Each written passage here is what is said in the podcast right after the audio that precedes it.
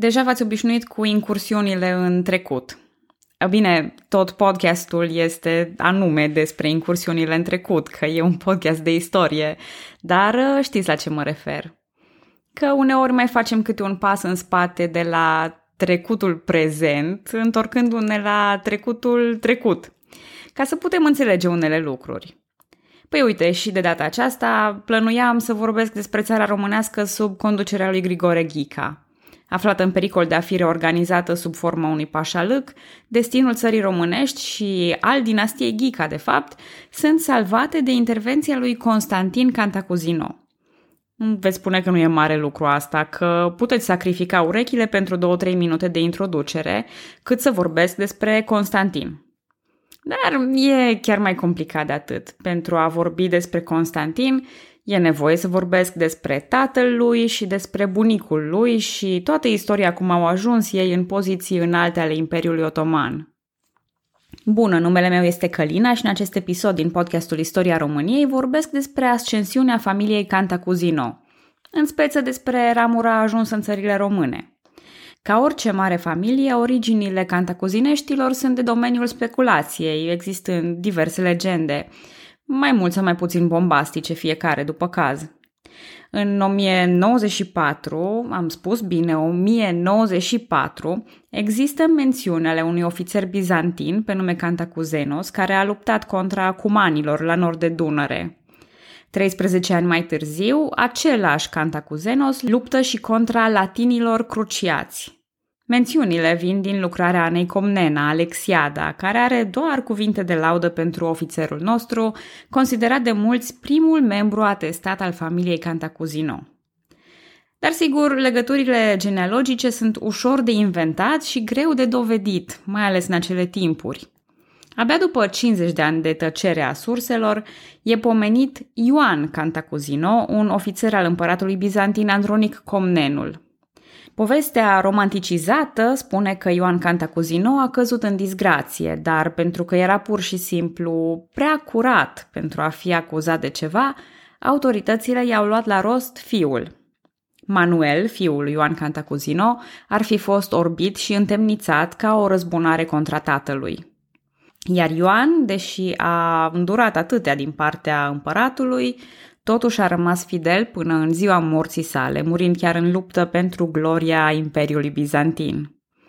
Acum, nu știu dacă povestea asta vă sună un pic cunoscut, dar șablonul eroului torturat, lipsit de orice pată, care rămâne umil și fidel unui împărat nedrept până în ultima clipă, ei bine, e o poveste care circulă în diverse forme, mai ales pe teritoriile bizantine. Un alt aspect greu de verificat este legătura acestui Ioan Cantacuzino cu acel Cantacuzenos din 1094. După cum spuneam, evenimentele nu sunt atât de clare în istorie. Cert este că de aici încolo numele de Cantacuzino începe să devină un motiv în istoria Imperiului Bizantin. Și nu oricum, ci tot ca ofițeri, prieteni, rude prin alianța ale împăratului și așa mai departe. S-ar putea spune că acest clan se bucură de o situație privilegiată, deși e evident că situațiile privilegiate sunt și cele mai expuse intrigilor și implicit pericolului. Iar numele de Cantacuzino, cu toate semnele de întrebare aferente genealogiei, totuși beneficiază de spor natural – de exemplu, Ioan Cantacuzino, cumnatul împăratului Mihail Paleologul, a avut cinci fete pe care le-a măritat uh, pe stil habsburgic cu personaje influente din zona Balcanilor. Însă marea premieră este Ioan al VI-lea Cantacuzino, care ajunge de-a dreptul împărat al Bizanțului. Apropo, Ioan era căsătorit cu nepoata țarului Ioan Asan al III-lea, dacă vă mai amintiți de el – și el a avut șase copii, trei fete și trei băieți, caz în care linia genealogică se clarifică puțin. A ajuns împărat după 34 de ani de serviciu, la finele cărora se afla în postura de vice-împărat, deci de acolo a urcat pe scara ierarhică.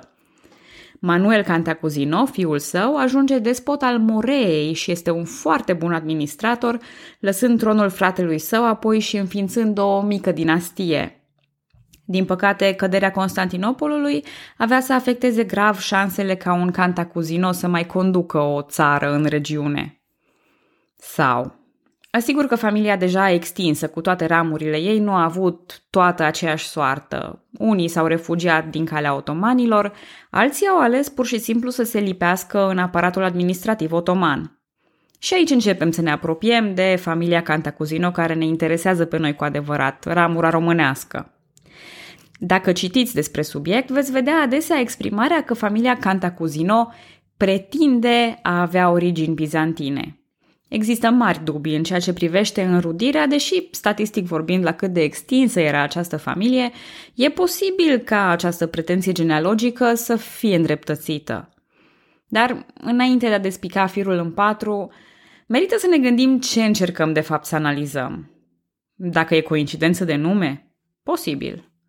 Dacă copiii X, Y și Z sunt legitimi? Hmm, dacă originea bizantină e un avantaj social sau contează vreun fel anume? Putem dovedi, dincolo de orice dubiu, vreuna din aceste ipoteze? Ne, nu prea cred. Răspunsul meu, ca de obicei, ar fi că în marea schema istoriei nu prea contează. Ramura familiei Cantacuzino, care s-a stabilit în țările române, și-a căpătat propriul renume. Nici măcar nu e nevoie să-i judecăm prin prisma originii sau să apreciem că erau greci, bizantini, balcanici sau orice altceva.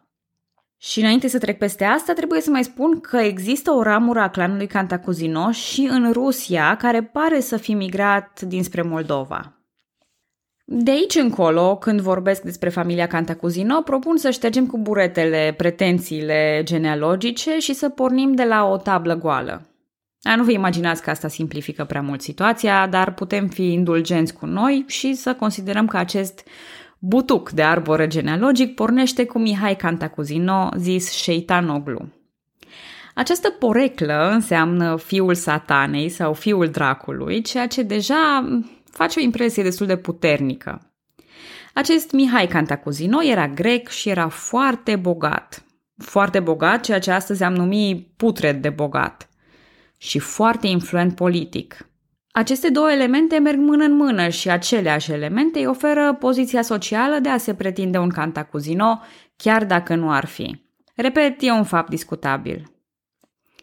Cum ajungi putred de bogat în Imperiul Otoman? Ei bine, te ocupi cu strângerea taxelor și cu comerțul, monopolizezi și tu câte o industrie, cum ar fi salinele, pescuitul sau producția de blănuri. Cum ajungi influent politic? Te împrietenești cu marele vizir și cu dregătorii de la înalta poartă. A, cum te împrietenești? Cred că deja intuiți răspunsul. Le dai și lor o parte din câștiguri. Investiția aceasta te poate ține bogat și influent pe termen lung. Ce mai lipsește? Păi, să fie și o leacă de influență religioasă, ceea ce Mihai adoptă cu seriozitate și severitate. El e responsabil de comunitatea ortodoxă, așa că poate numi episcop și patriarhi. Și totul se leagă că, evident, aceste fețe bisericești contribuiau cu bani și cu influență politică la capitalul deja impresionant al lui Mihai. Că doar nu vă imaginați că se rugau cu minte pentru sănătatea lui și atât.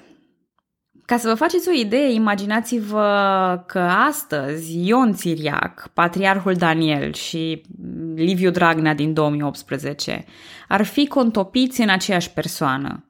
Nici măcar așa nu s-ar ajunge la nivelul de putere, de influență și de bogăție a lui Mihai Cantacuzino. În mod evident, această situație nu putea continua pe termen nelimitat. Mihai Cantacuzino a tras invidia și intrigile aferente poziției sale, iar răcirea relațiilor cu Marele Vizir a pus capac. În 1576 a fost arestat pentru evaziune fiscală, iar proprietățile sale au fost confiscate. Deși a reușit inițial să-și cumpere înapoi libertatea și privilegiile, a fost iarăși acuzat de complot împotriva sultanului de această dată și spânzurat la 1578. Averea lui imensă a fost scoasă la licitație în cadrul unui eveniment de proporții. Omul avea atât de multe lucruri încât expresia a cumpăra ceva de la mezatul lui Șeitanoglu s-a încetățenit și timp de câteva generații însemna să obții ceva pe gratis. Inclusiv mănăstirile de la muntele Atos au fost interesate de această licitație, cumpărând manuscrise prețioase. Bun, dar de ce am început să vorbesc deja despre ramura românească? În afară de influența imensă pe care Mihai o avea asupra teritoriilor ortodoxe, care, logic, includ și țările române, mai există câteva motive. Neagu Giuvara, de exemplu, spune că domnitorii români din această perioadă erau practic clienții lui Mihai Cantacuzino. Dar relațiile merg dincolo de aspectul economic și dincolo de aspectul politic. A doua soție a lui Șeitanoglu a fost fica lui Mircea Ciobanul, deci existau legături de rudenie încă de pe atunci. Dacă îmi permiteți o glumă, Mircea Ciobanul s-a încuscrit cu dracul. Nu s-au făcut chiar frate cu dracul, dar nici departe nu a fost. Revenind la lucruri serioase, dintre fiii lui Mihai s-a remarcat mai ales Andronic Cantacuzino. Și, sincer, nu știu dacă l-am mai pomenit până acum pe Șeitanoglu sau doar am vrut să o fac, dar pe Andronic l-am pomenit cu siguranță.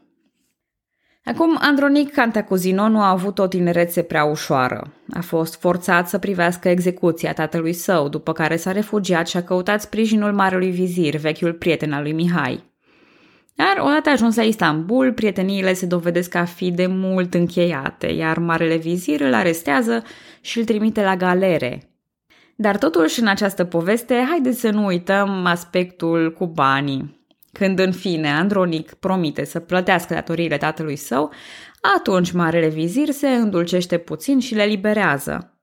Andronic se apucă așadar să reconstruiască imperiul tatălui său, reluând legăturile cu vechii parteneri de afaceri. În cele din urmă ajunge într-o poziție similară, având influență politică mai ales în zona țărilor române.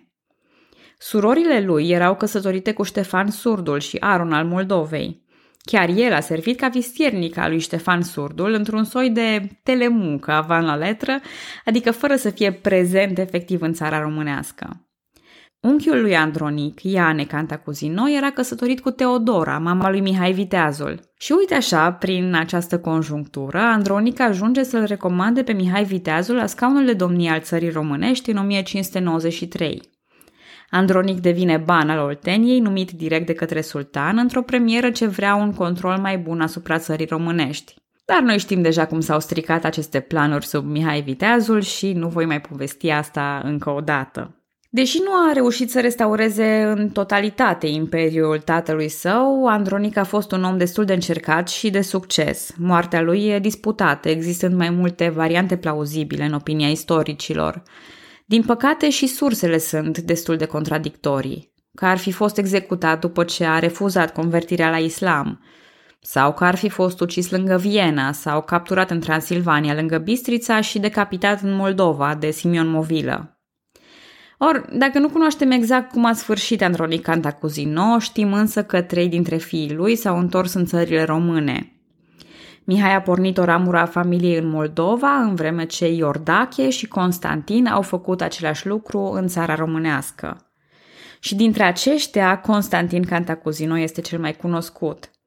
Asta pentru că s-a căsătorit cu Elina Șerban, fica domnitorului Radu Șerban, asigurând astfel descendența fiilor săi, din familia Basarab. E un lucru care deja, după cum știți, deschide inclusiv calea spre scaunul de domnie. În anii 1630, un văr de-a lui Constantin, Apostolos, a revenit în țara românească ca suporter al lui Leon Tomșa. Dar Apostolos s-a stins rapid din schemă, odată pentru că era cunoscut public sub numele de musulman convertit, acela de Kurt Salman, Țineți minte că am vorbit despre acest aspect în episodul despre Leon Tomșa, cum anturajul lui era format din greci și musulmani convertiți. Apoi, al doilea motiv a fost uh, efectiv domnia scurtă a lui Leon Tomșa, faptul că suporterii lui s-au curățat rapid de pe scena politică. Așadar, iată ne ajungi și aproape de punctul în care am terminat episodul anterior.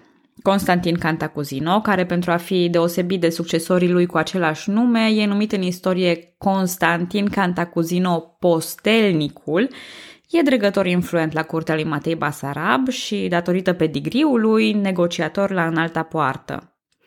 Dar până atunci nici el nu e ferit de controverse și jocuri de putere. De exemplu, în timpul domniei lui Radu Mihnea, devine un fel de persona non grata, fiind amenințat cu moartea de către domnitor și forțat să se retragă în Transilvania, iar mai apoi în Moldova. În cele din urmă, moldovenii îl extradează spre Imperiul Otoman, unde e judecat pentru hiclenie. Rezultatul procesului avea să fie însă unul favorabil, iar Constantin Cantacuzino avea să se întoarcă ca dregător în țara românească. După cum spuneam, avea să aibă o relație mult mai cordială cu Matei Basarab decât cu predecesorii lui. La moartea lui Matei Basarab a rămas în aceleași bune relații și cu Gheorghe Ghica. Am mai spus în episodul anterior și v-am amintit și în introducere că situația țării românești era una delicată. Marele vizir otoman, Cupriuli Pașa, observase ceea ce probabil ați observat și voi. Țara românească era predispusă unor mari fluctuații politice. După părerea mea, mai mari decât în Moldova. Domnitorii puternici aveau tendințe prea independente, cei slabi cauzau haos financiar și revolte. Țara românească nu putea funcționa în aceste condiții ca o fermă de taxe eficientă, ceea ce voiau otomanii. Iar soluția propusă de Chiuprului Pașa era tocmai transformarea ei în Pașa Lăc. De aceea îl și lucrează pe Gheorghe Ghica – Însă Cuprului nu e singurul care încearcă să-l convingă pe sultan. Constantin Cantacuzino face lobby pentru familia Ghica și păstrarea țării românești ca stat clientelar, așa ca până acum. Ba chiar după arestarea lui Gheorghe Ghica, intervine pentru eliberarea acestuia. Insistențele lui dau roade și, într-adevăr, Gheorghe e eliberat la un moment dat, iar Grigore urcă pe scaunul domnesc. Sigur, aceasta e o victorie parțială, căci țara românească, așa cum era în acele timpuri, nu era tocmai cel mai dorit premiu. Dar cu multă muncă, perseverență și înțelepciune, orice situație se poate îndrepta. Însă Constantin Cantacuzino nu prea vrea să se implice în chestiunea asta și lasă deciziile pe seama lui Grigore, retrăgându-se la Filipești. Grigore, între timp, propune o serie de măsuri pentru a readuce țara pe linia de plutire, Acum, deși retras, Constantin nu scapă de soarta dificilă a tatălui și bunicului lui, fiind în cele din urmă bârfit și sabotat, chiar de propriile rude. Boierii Dumitrașcu Cantacuzino și Stroele Ordeanu, anume nepotul și cuscrul lui Constantin, încep să-l bârfească domnitorului. În 1663, Constantin Cantacuzino Postelnicul este prins și ucis – Apropo, căderea în disgrația lui Constantin coincide cu alte evenimente îngrijorătoare. Grigore Ghica se raliase sultanului pentru a impune un principe transilvan credincios turcilor, dar campania se încheiase fără succes. Astfel, fără un apărător la înalta poartă, așa cum fusese Constantin, Ghica se trezește și el persona non grata. Pentru a-și dovedi utilitatea, Ghica mai încearcă încă o campanie alături de turci, tot în același scop de întronarea principiului Transilvan. Încheiată tot cu un eșec, această campanie bate cuiul din sicriu, iar Grigore Ghica simte că e pe cale de a fi mazilit. De aceea face o înțelegere secretă cu nemții, fuge la Viena și apoi în Moravia. Pe scaunul domnesc îi urmează Radu Leon, fiul lui Leon Tomșa. Dar despre el vorbim data viitoare, că acum aș vrea să închei povestea lui Grigore Ghica. Asemenea lui Mihai Viteazul, Grigore își petrece timpul din exil intervenind pe lângă împăratul german, dar cerând sprijin și papei. În cele din urmă, realizând că singura lui șansă de a-și recăpăta domnia este aceea de a fi iertat de otomani, el își face rost de un nou intermediar negociator. Este vorba de dragomanul Panayotache Nicusis, care intervine la sultan și obține ca Grigore să revină în țara românească pentru a doua domnie. La această întoarcere, în 1672, soarta lui Ghica va rămâne legată de destinul familiei Cantacuzino.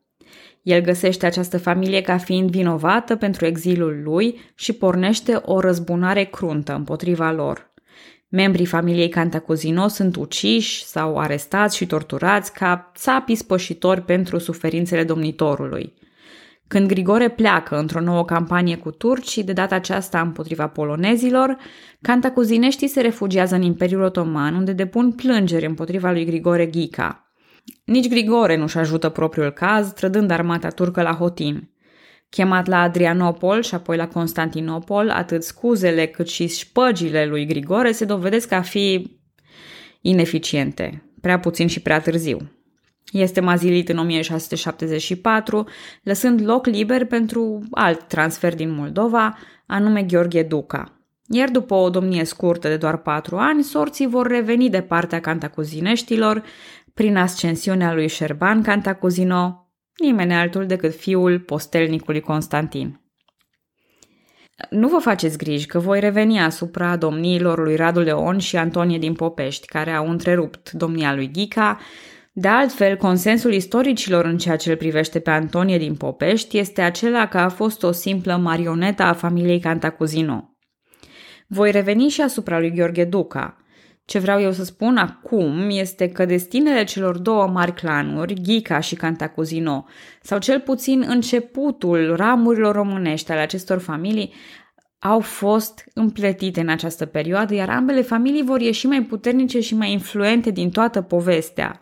Pe măsură ce ne apropiem de secolul al XVIII-lea, influența politică a acestor aristocrați și acestor familii va crește, iar povestea va deveni tot mai palpitantă. Fie că vorbim despre aceea cu origini umile în persoana unui boier albanez priceput la cuvinte, fie că vorbim despre aceea care se vor rude cu împărații Bizanțului, aceste familii vor continua să înflorească. E cel puțin promițător pentru viitorul țării românești, sau nu? Vă mulțumesc că ascultați podcastul Istoria României. Pe data viitoare!